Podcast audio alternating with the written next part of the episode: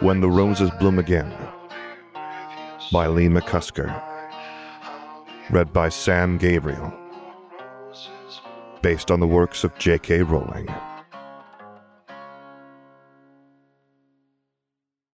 Chapter 15 Frequent Flights in Skies Above.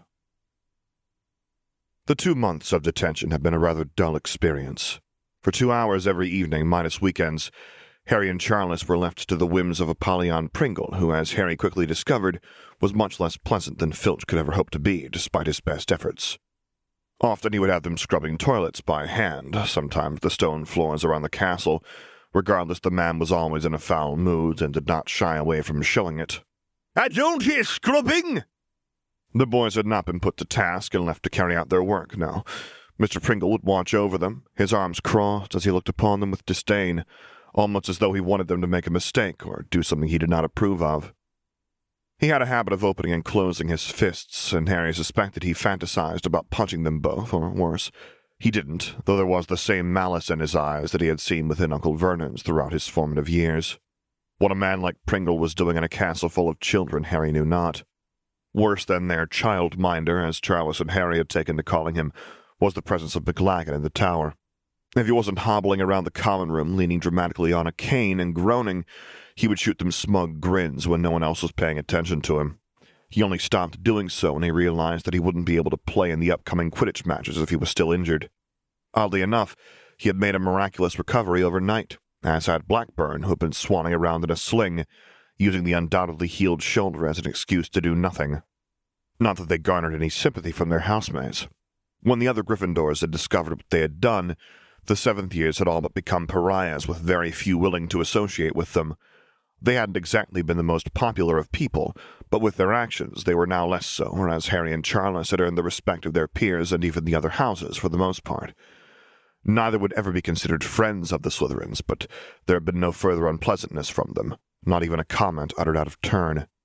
Despite their differences and the animosity between them, the two Gryffindors had helped one of theirs in their moment of need, and that was enough to warrant a clean slate and even civility from some. Arcturus Black appreciated what they had done, his nods of acknowledgement whenever he came across Charles and Harry attesting to this. Still, little within the castle had changed, other than the time the two Gryffindors spent on cleaning, and even Professor Knott had accommodated this on Harry's behalf. Instead of arriving at 6 p.m. and finishing at 8, he would arrive later, and they would work together until 10 p.m. That suited Harry well enough. He managed to keep on top of his homework and continue with his early morning sessions in the room of requirement. Much to his relief, however, the detentions had come to an end some weeks ago, and he had been able to return to his former routine. Even though his hours spent scrubbing toilets, floors, and cauldrons occasionally had been dreary work, what he and Charles had done for Doria felt no less worth it. You want there, Evans? The voice of Tiberius broke into his thoughts. What do you want? Harry asked. I can eat that sausage or just stare at it. Harry shook his head amusedly at the boy and slid it onto Tiberius's plate. Thanks, Ogden said gratefully, having bitten off half of it. Degenerate, Pompey muttered, looking at Tiberius in disgust. What's Dippet doing? The headmaster had stood and approached the podium. He held his hands up for silence, and many of the students looked at him in confusion. The only time they were addressed during dinner was during welcoming feasts, and if an important announcement needed to be made. You have my apologies for interrupting your meal, but there are two things the sixth and seventh years must be informed of, he explained. Firstly, this Monday and Tuesday, Hogwarts will be holding a career day where representatives of the departments of the Ministry of Magic and many other organizations will set up stalls in this very room where students can gather more information about any prospective careers they are considering. As such, classes for both year groups are cancelled for those two days. Excited whispers sounded throughout the hall, though Harry suspected it was more due to lessons being cancelled rather than the opportunity they were being given. Secondly, Dippet continued, calling over the din, for sixth years, your preparation lessons will begin next Saturday. To those wishing to take part, a sign-up sheet can be found on the notice board in your common rooms. The course is one galleon, and the lessons will take place in here starting at 11 a.m. That is all. With his notices given, the headmaster retook his seat, and the students began talking amongst themselves once more. Apparition! Agatha said excitedly. Harry, too, was looking forward to those lessons, the convenience of such a method of transport much more appealing than either the Floo network or the Knight Bus. How are you going to be apparating? Charles asked. Harry nodded enthusiastically. That'll be the most useful thing I've done in a while, he replied. What about the career thing? Are you going? I am, Charles answered with a frown. I have no idea what I want to do, so hopefully I get some ideas there. Ogden? I'll have a look, the boy said with a shrug.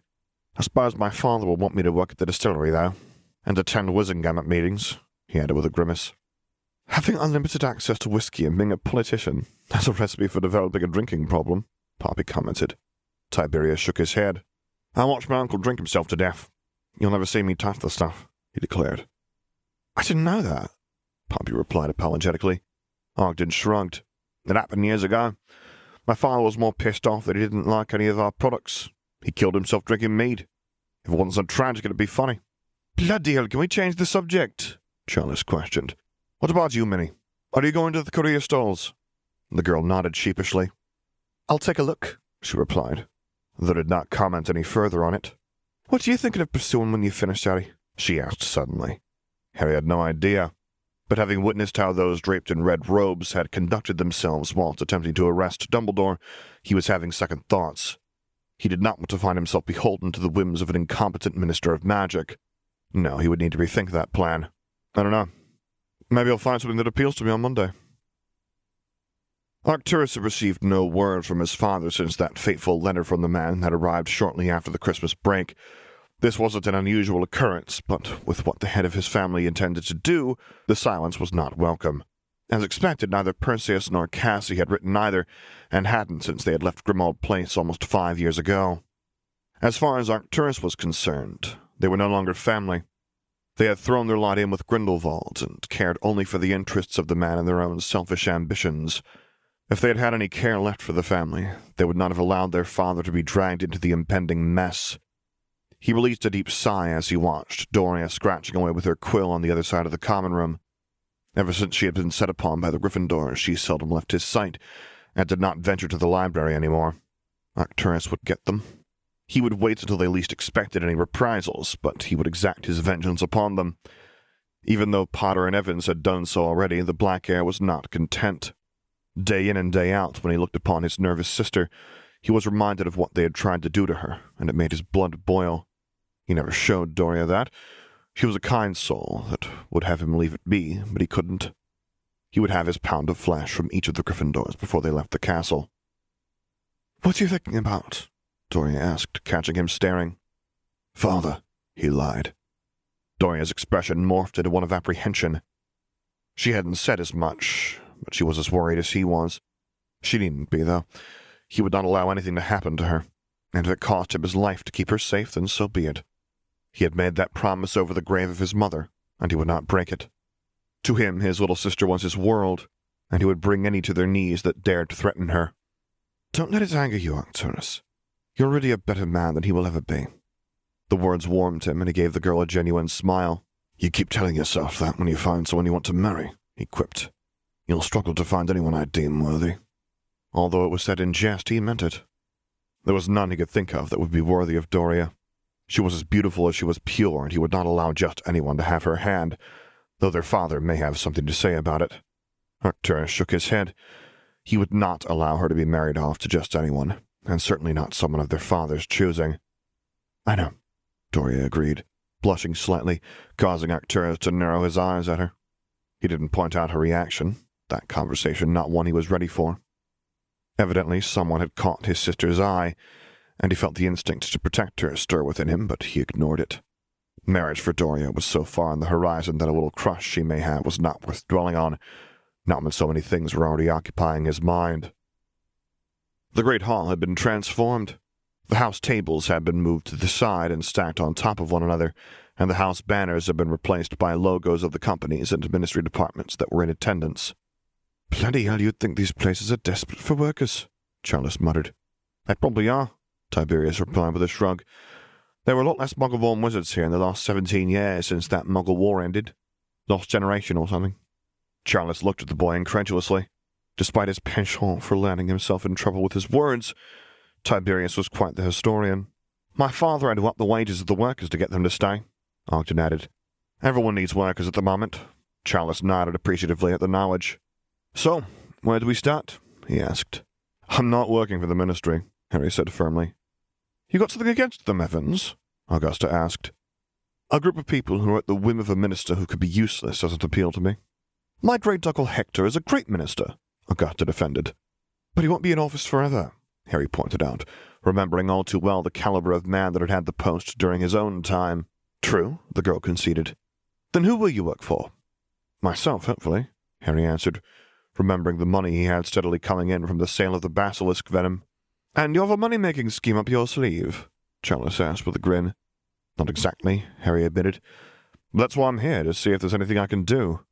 Fair enough, Charles chuckled as the group began working their way around the stalls. What about being a hippogriff farmer? Ogden asked, pointing towards a stall where a large man was stood, dressed in stained overalls. Harry shook his head. I don't want a job where someone can smell me from a mile away. Is that what that is? Charles questioned, wrinkling his nose.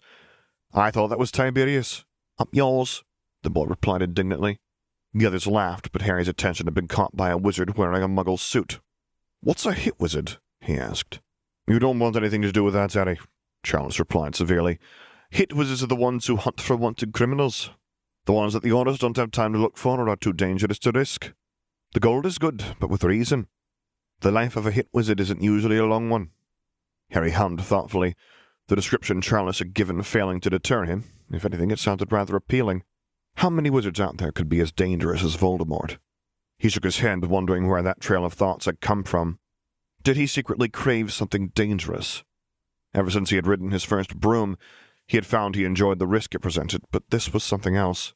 But why did he find himself approaching the stall? Are you interested as a career as a hit wizard, young man? he asked. Maybe, Harry answered with a shrug. What would I have to do to become one? It's not easy, the man sighed. You'll first need to obtain a license, and the type of license you carry will depend on where you can pursue wanted criminals. A standard license requires a written exam, and three practical ones where you demonstrate your capability to apprehend hostile targets. Harry nodded. What about the other licenses? Well, the others are a little more difficult to obtain, but it'll allow you to seek work in almost any country, the man explained. This requires a series of assessments, both theoretical and practical, and a list of other skills you can find in this leaflet. Harry accepted the rather thick wad of parchment. If you'd like to see the world and have more options for work, the second is your best bet, but it isn't easy. Not many stay in the job long, and it's dangerous. Your best bet is to attach yourself to an established group and share the gold. You'll make less, but there's more of a chance you'll survive. You want to think long and hard about it, but if you decide it's what you want to do, you can start applying six months before you turn seventeen. Thank you, Harry replied, having glanced over what would be required of him. The process was long, but neither option was unreachable. No worries, lad. Stay safe. Harry nodded gratefully as he walked back towards the rest of the Gryffindors that had kept their distance from the stall. You're not seriously considering it? Charles asked disbelievingly. Why not? Charles released a deep breath. Harry, that's a job for people who don't have any other choice. You do. You could be an Auror or work any job you'd like in the ministry. But that's not who I am, he sighed. It's different for me. You all have families waiting at home for you, careers that you've been working towards for years, he added, looking towards Poppy. Let's face it, most of you come from wealth and don't ever have to work unless you choose to. That's not my life. I will have to work, and this would probably be something that I'd be good at, he finished with a chuckle. Charles offered him a sad smile. I know, he agreed. But you still have a lot of people that care for you. Mum and Dad would have a fit if they knew you were considering this. Harry returns Charles a sad smile. They're your mum and dad, Charles, not mine. He wasn't looking for pity, but for understanding. He couldn't imagine a life where he would spend his working day in a stuffy office or working for the ministry in any capacity. As a hit wizard, he would work for himself and could make a difference in the world. Anyway, that's not something I have to worry about right now. I have another year of school to think about what I want to do. Charles nodded and dropped the subject, though the rest of the group didn't seem happy to do so. Once more, only a little subdued and less enthusiastic, they began making their way around the stalls, but Harry saw nothing else that appealed, much of the hall having been taken up by representatives of the ministry. What's that? Ogden asked, pointing to a small stall tucked away near the entrance. Oh, that's an investor, Charles replied. That's about as risky as being a hit wizard. An investor? Harry asked. Someone who invests in people's business ideas, hoping they become rich from them, and they can receive some of the profits in return, Augusta explained. My father dabbled in it, but made nothing. Like Charles said, it's very risky and rarely pays off. Harry nodded thoughtfully. He had a distinct advantage over most, knowing what business names to look out for from his own time. How does it work? Well, sometimes people will put an advert in the finance section of the Daily Prophet, Augusta informed him. They will give a brief explanation of their proposal and how much investment they need. If you want to fund the venture, you send the person an owl and arrange a meeting to discuss it further. Harry smirked internally as he grabbed the morning's edition of the newspaper one of the ministry workers had brought with them and flipped to the indicated section before scanning the page. There were two companies he recognized the name of Dr. Filibuster's No Heat Wet Start Fireworks and Drooble's Best Blowing Gum. Two exceedingly popular products. Harry felt himself filled with a sense of entitlement. If he were to invest in these businesses, he could make much more than the 20 and 45 galleons the creators were asking for, respectively. You're not thinking about investing, are you? Poppy asked. Of course he is, Charles huffed. He has a death wish, but he wants to lose all his money first. I won't lose anything, Harry assured the boy, already taking up some parchment, a quill, and some ink, his mind made up. Harry, these things never work out, Augusta broke in. Trust me, my father learned the hard way. I appreciate the concern, I do, Harry replied. But this will work. With his notes written, he took his leave of the great hall and headed towards the owlery. Are you sure about this? Minerva had followed him, and she hurried to catch him up. Both of these companies were huge where I came from, he whispered to the girl whose eyes widened in realization. You know these businesses? Harry nodded. The fireworks are good and the gum even better, he replied. They'll both make me a lot of money. That's brilliant, the girl said excitedly. I didn't even think of anything like this. Neither did I until now, Harry admitted. Is it wrong? Minerva frowned before shaking her head. No. If these companies are going to be successful, what's the harm in you sharing in it? If it's not you, it'll be some already bloated, pulled pureblood who will invest and just add to their wealth. Why not use it to your advantage? Harry grinned, having expected the girl to give him a lecture on the moral implications of what he was going to do. Then I'll do it, he declared as he entered the owlery. Theseus! The magnificent owl swooped down from where he had been resting and Harry marveled at the uncanny resemblance between his new companion and Hedwig.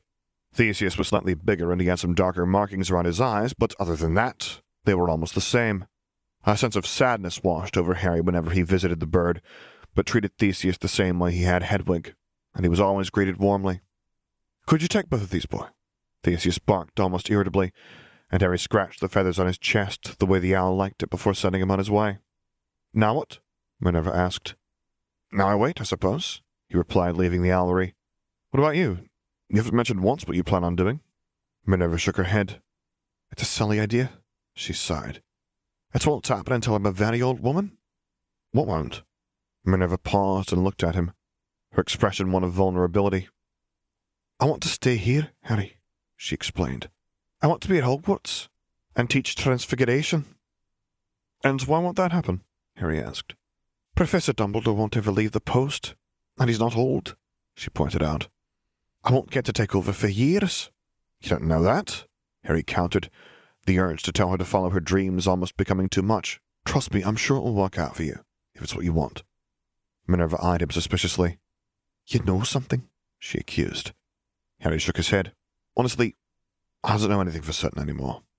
But if you want to be a Transfiguration professor at Hogwarts, then you shouldn't give up on it.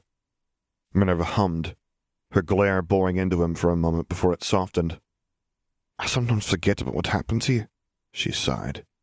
And then you say things that remind me you know what's coming in the future. I don't, Harry assured her. With me here, some things will be different, but it doesn't all have to be.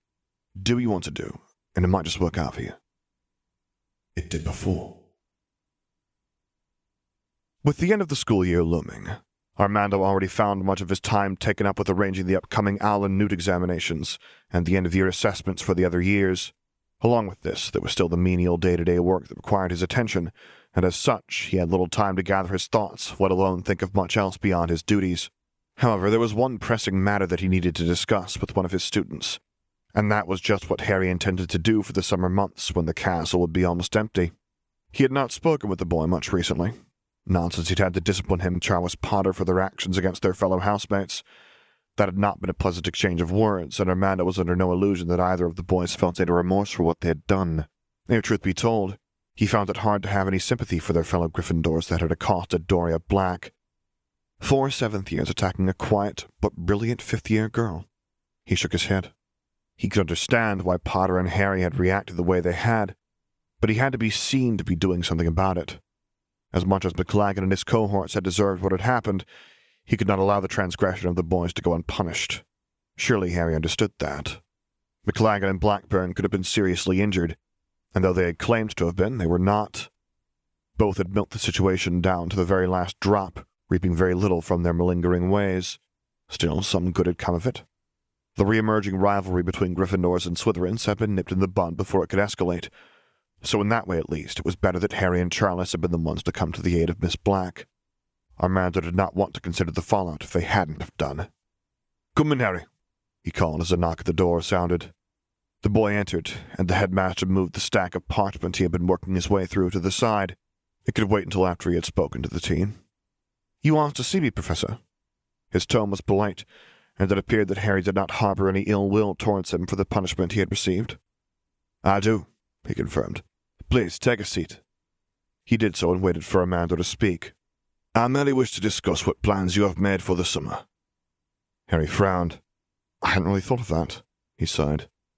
No matter, Armando replied with a smile. I was under the impression that you would wish to remain here. Unless you have made other arrangements, of course. No, I haven't, Harry explained. I'd like to stay here if that's not a problem. You're more than welcome. I'm sure there is much that can occupy your time. Harry nodded. There's always things for me to work on. Without lessons, I'll have all the time I'd like to do that. Then it is settled, Armando declared, pleased the boy would be remaining. Of course, I'm at your disposal should you need me, though I do not believe you will require the tutoring sessions we held last year. You have proven yourself a capable student. Professor Knott is most impressed with your progress. She has been working me hard, Harry chuckled. That I do not doubt. Between you and me, Rosalina has high expectations of her students and you in particular. She believes that you have considerable potential. I still can't beat her in a duel, Harry pointed out. And I would be most surprised if you could, Armando returned. Rosalina Knott is an exceptional witch when it comes to the art of dueling, and there are very few that I would put galleons on to beat her. Professor Dumbledore and perhaps myself on a good day, but not many others. Harry nodded his understanding. What would you suggest I do to win? He asked with a smirk. Armando shook his head amusedly. You wouldn't be trying to seize an advantage, would you, Harry? I am, Harry answered unashamedly, eliciting a chuckle from the headmaster. Well, albeit for me to involve myself in your education, I would suggest doing something that would take her by surprise. Something that she would not expect from you. You must remember, Harry, that Rosalina is the one teaching you, and pays attention to everything that you do. Break the mold she is putting you in, and you may just succeed. That's not bad advice, Harry replied. I do have my moments, Armando declared. Now, if there is nothing else. It was as though the sun set on Harry's expression as it changed from one of benevolence to something much darker. His eyes narrowed, and his posture having stiffened. There is one thing that I must discuss with you. Judging by your demeanor, I can assume it is something rather troubling. The boy nodded. The man who murdered my parents will be coming to Hogwarts soon. I don't know if it is this year or next, but he is coming. That is troublesome, Armando sighed. You have no idea, Headmaster, Harry said severely. He's dangerous, and will become something you cannot even comprehend. Considering that he created Horcruxes, Harry, I can take a guess, Armando replied. What is his name? I have the list of students we are expecting to attend their first year, starting in September. Tom Riddle, Armando frowned as he consulted the parchment and shook his head. No, he is not due to begin this year, and I'm relieved for it. Even though he's just a boy, I cannot fathom how you would cope with him within these walls. I wouldn't. One day I will kill him for what he has done to me, and there is nothing that will stop that, but I will not become him. I will not murder a child, no matter how deserving it is. Armando felt the truth in Harry's words, the disdain he felt understandable, and he could find no fault in him. Then you're already a better person than he could ever hope to be, he replied sadly. I've been tempted and still am, Harry admitted. I've thought about how easy it would be to find him and put an end to him before he can purchase his want. I dream about it sometimes. I will keep a very close eye on him, Armando assured him. Harry nodded as he stood. Although it won't be enough to stop him becoming what he will. I've taken steps already, and will do what else I can, but I cannot stress just how dangerous this boy will be. When I say that he has ruined many lives and changed Wizarding Britain for the worst, I am not doing so lightly. He is a monster in every sense of the word, and prophecy or not, he and I will meet, and I will kill him.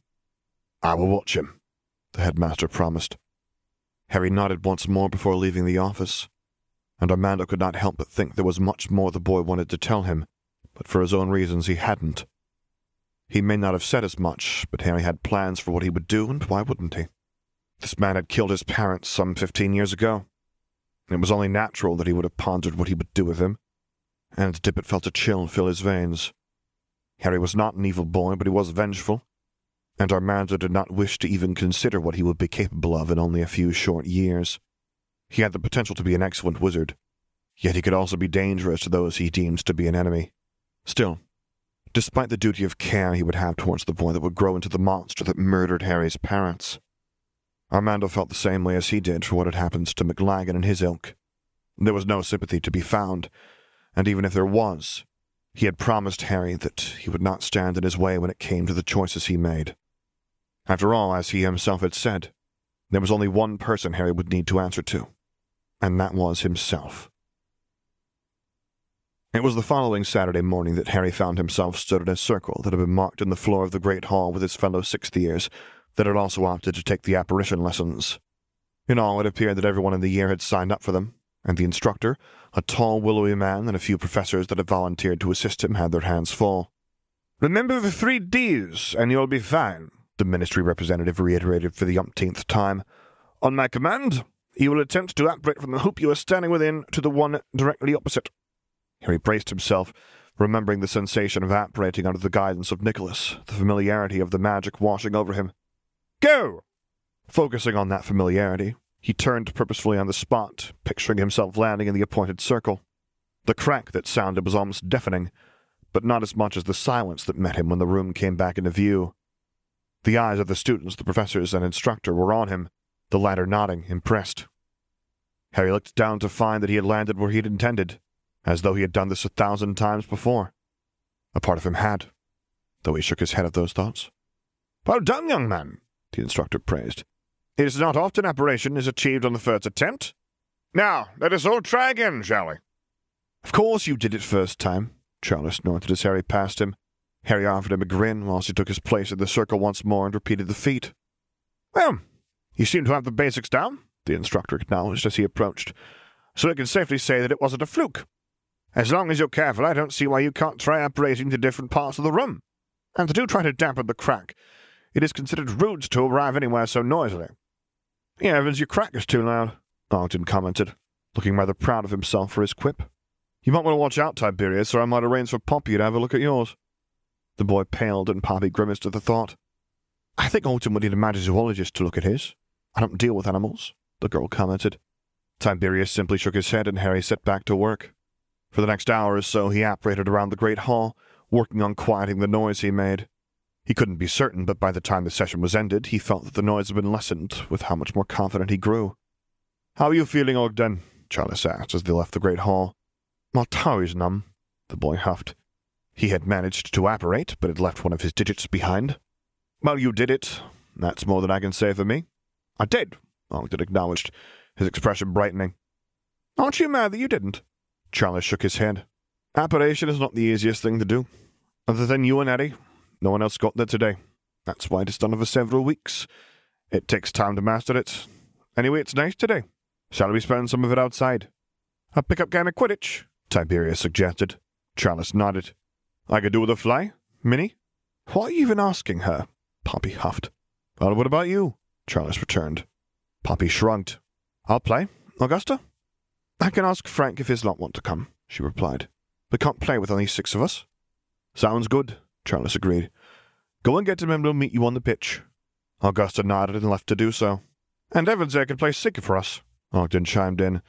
Since he is such an expert, he added with a smirk. Harry shrugged indifferently.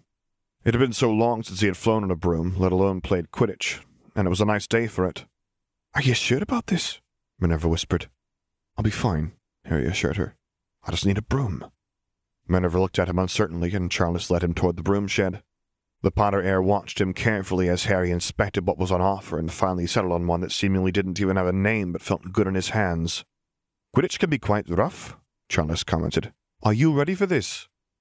Harry nodded, realizing that he hadn't spoken much about the sport with any here other than Minerva and the others during games.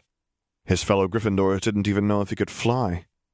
Come on then, I'm sure Poppy will piece you back together if needed, he chuckled. Oh, bugger. Harry frowned in confusion until he caught sight of the Hufflepuff seeker amongst Frank's group. Come on, you can't expect Harry to go up against him, Ogden protested. You've got McGonagall and Potter, Frank pointed out. We only have one team member here. It's fine, Harry interjected as he and Charles approached. I'll be fine. See, Evans doesn't care for now, Frank pointed out. So we have six on six. We can play with one beater each, and just use a single bludger. That works, Charles said thoughtfully. Warm up first? Well, old Ogden's toe is numb, so he'll probably need it. Frank snorted as he joined his teammates.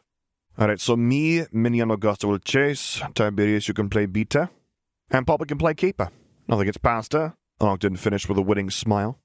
Poppy huffed but was cut off by Charles before she could exact some retribution upon the boy. Come on, let's get up there then. For the first time in over a year, Harry took to the sky, and though it wasn't the familiar feeling of his firebolt rocketing him towards the clouds, this was no less exhilarating. He'd missed flying, and he hadn't realized how much until he found himself in the air. Are you okay? Minerva called to him, watching him closely. He nodded and began flying around the pitch at a sedate pace, getting a feel for how the broom handled, how responsive it was, and eventually how quickly it could go. The maneuverability was better than he'd expected, and the speed rather disappointing, but anything would be compared to his former broom. Just do your best to catch the snitch, Charles encouraged.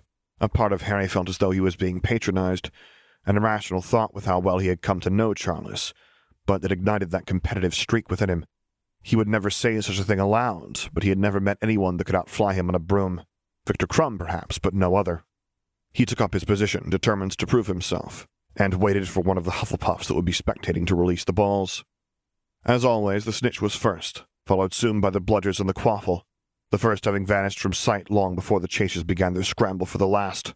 Harry left them to it as he circled above the pitch, whilst the Hufflepuff seeker showed no urgency to mark him, something he would learn to be a mistake if Harry were to spot the snitch before him. The Gryffindor had the advantage of having seen his opponent play, and though he was a competent flyer, he was not particularly skilled as a seeker, and that would make all the difference when it mattered. With the established chemistry between Minerva and Charles, the Hufflepuffs struggled to mount any kind of offense, and spent most of the game assisting their keeper with defending the hoops. The Seeker, however, paid no attention to the plight of his teammates as he suddenly tore after an unseen golden ball, and Harry felt his stomach sink briefly before he realized that he was being baited. Instead of chasing the Hufflepuff as the boy expected, he raced in the opposite direction, gaining altitude as he did so. You sure you want to be this high up, Evans? The Hufflepuff called, having abandoned his attempt to lure Harry into a trap. His words were ignored as Harry glanced at the pitch far below, the adrenaline of what he was about to do pumping through his veins. He dived. Almost vertically, he plummeted towards the ground, his eyes watering from the wind rushing by him. He could feel the other chaser following, and he readied himself, aware that the broom he was mounting was not his firebolt. Nonetheless, he committed himself to his maneuver, several screams sounding in the distance as he pulled out of the dive, breathing a sigh of relief as the broom stopped in time. His opponent had pulled out sooner, but not soon enough and the Hufflepuff thudded into the dirt, eliciting a gasp from the students that had gathered to watch the impromptu match. He would be fine. Perhaps a little bruised and tender for a few days, but Harry had seen worse. Had the boy shown the same commitment as him, he may have broken a bone or two. There had been no indication that he had done so, and he pushed himself to his feet, his legs wobbling. Harry took that as his cue to search for the snitch, and by the time he had spotted it, the Hufflepuff was back on his broom and trailing him, though not as closely as he had, his lesson having been learned. It wasn't until the boy had noticed that Harry was chasing the snitch that he dared come any closer, and he closed the distance between them, his broom evidently faster than the one Harry was using. Still, Harry was not Blackburn, and did not attempt to match the Hufflepuff in brute strength. Instead, he invited the aggressive approach, allowed his opponent to attempt to unseat him or knock him off course. He braced himself against the first and second blow of the shoulder as it was rammed into his own, and on the third he rolled smoothly under his broom, kicking the bottom of his opponent's as he passed above him and turned the boy's own tactic against him. With the Hufflepuff having to right himself and Harry remaining upside down, the Gryffindor did what he could in that moment, knowing that his time to make the catch was limited. Had he taken the time to situate himself atop his broom, he would have missed the opportunity to do so, his opponent swearing in his ear as Harry's hand closed over the snitch, and he held it aloft triumphantly. By the time he had managed to shuffle himself so that he was mounting his broom, his teammates had landed and were walking towards him, shaking their heads. What the bloody hell was that, Evans? Tiberius demanded. You could have killed yourself.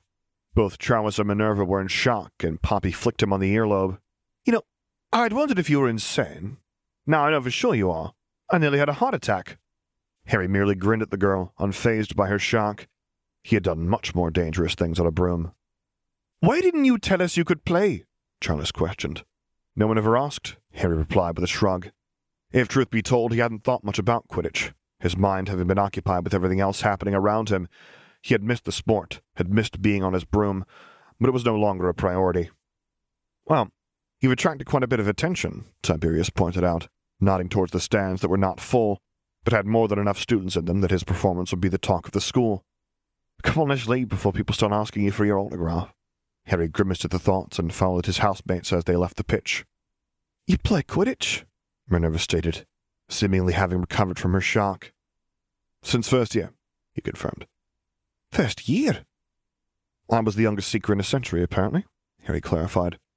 Minerva shook her head. What kind of idiot lets an eleven year old play on the house team?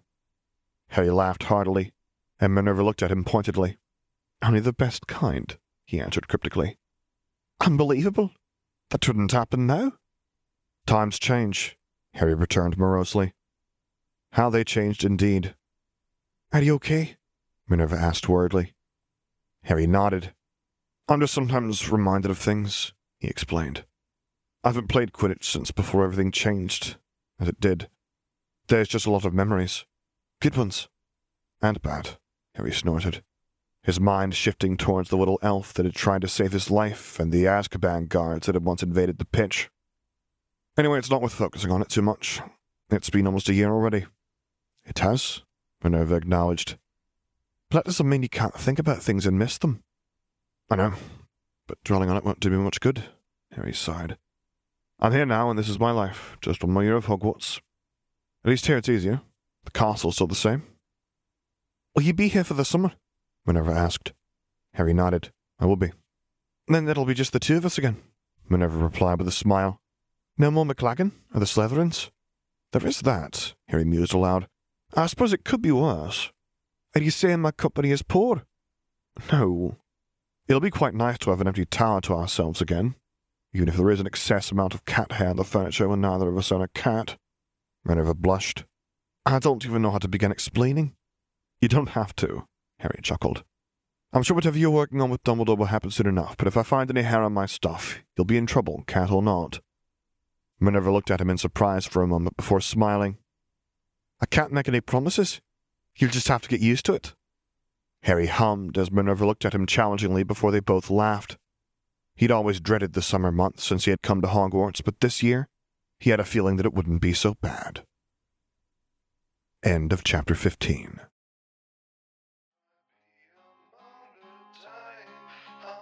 For this and other stories by the same author, visit leemccusker.com, as well as the fanfiction.net page of the Black's Resurgence. Music by Dr. James Benigoff and Sam Gabriel. If you would like to commission me to record a story, voiceover, or character, please get in touch using the contact information on my website, which is located at samgabrielvo.com. And there you can find other stories that I've read, as well as links to my Patreon page, to which I hope you consider subscribing to support me, and my Discord server where I record things live for your enjoyment.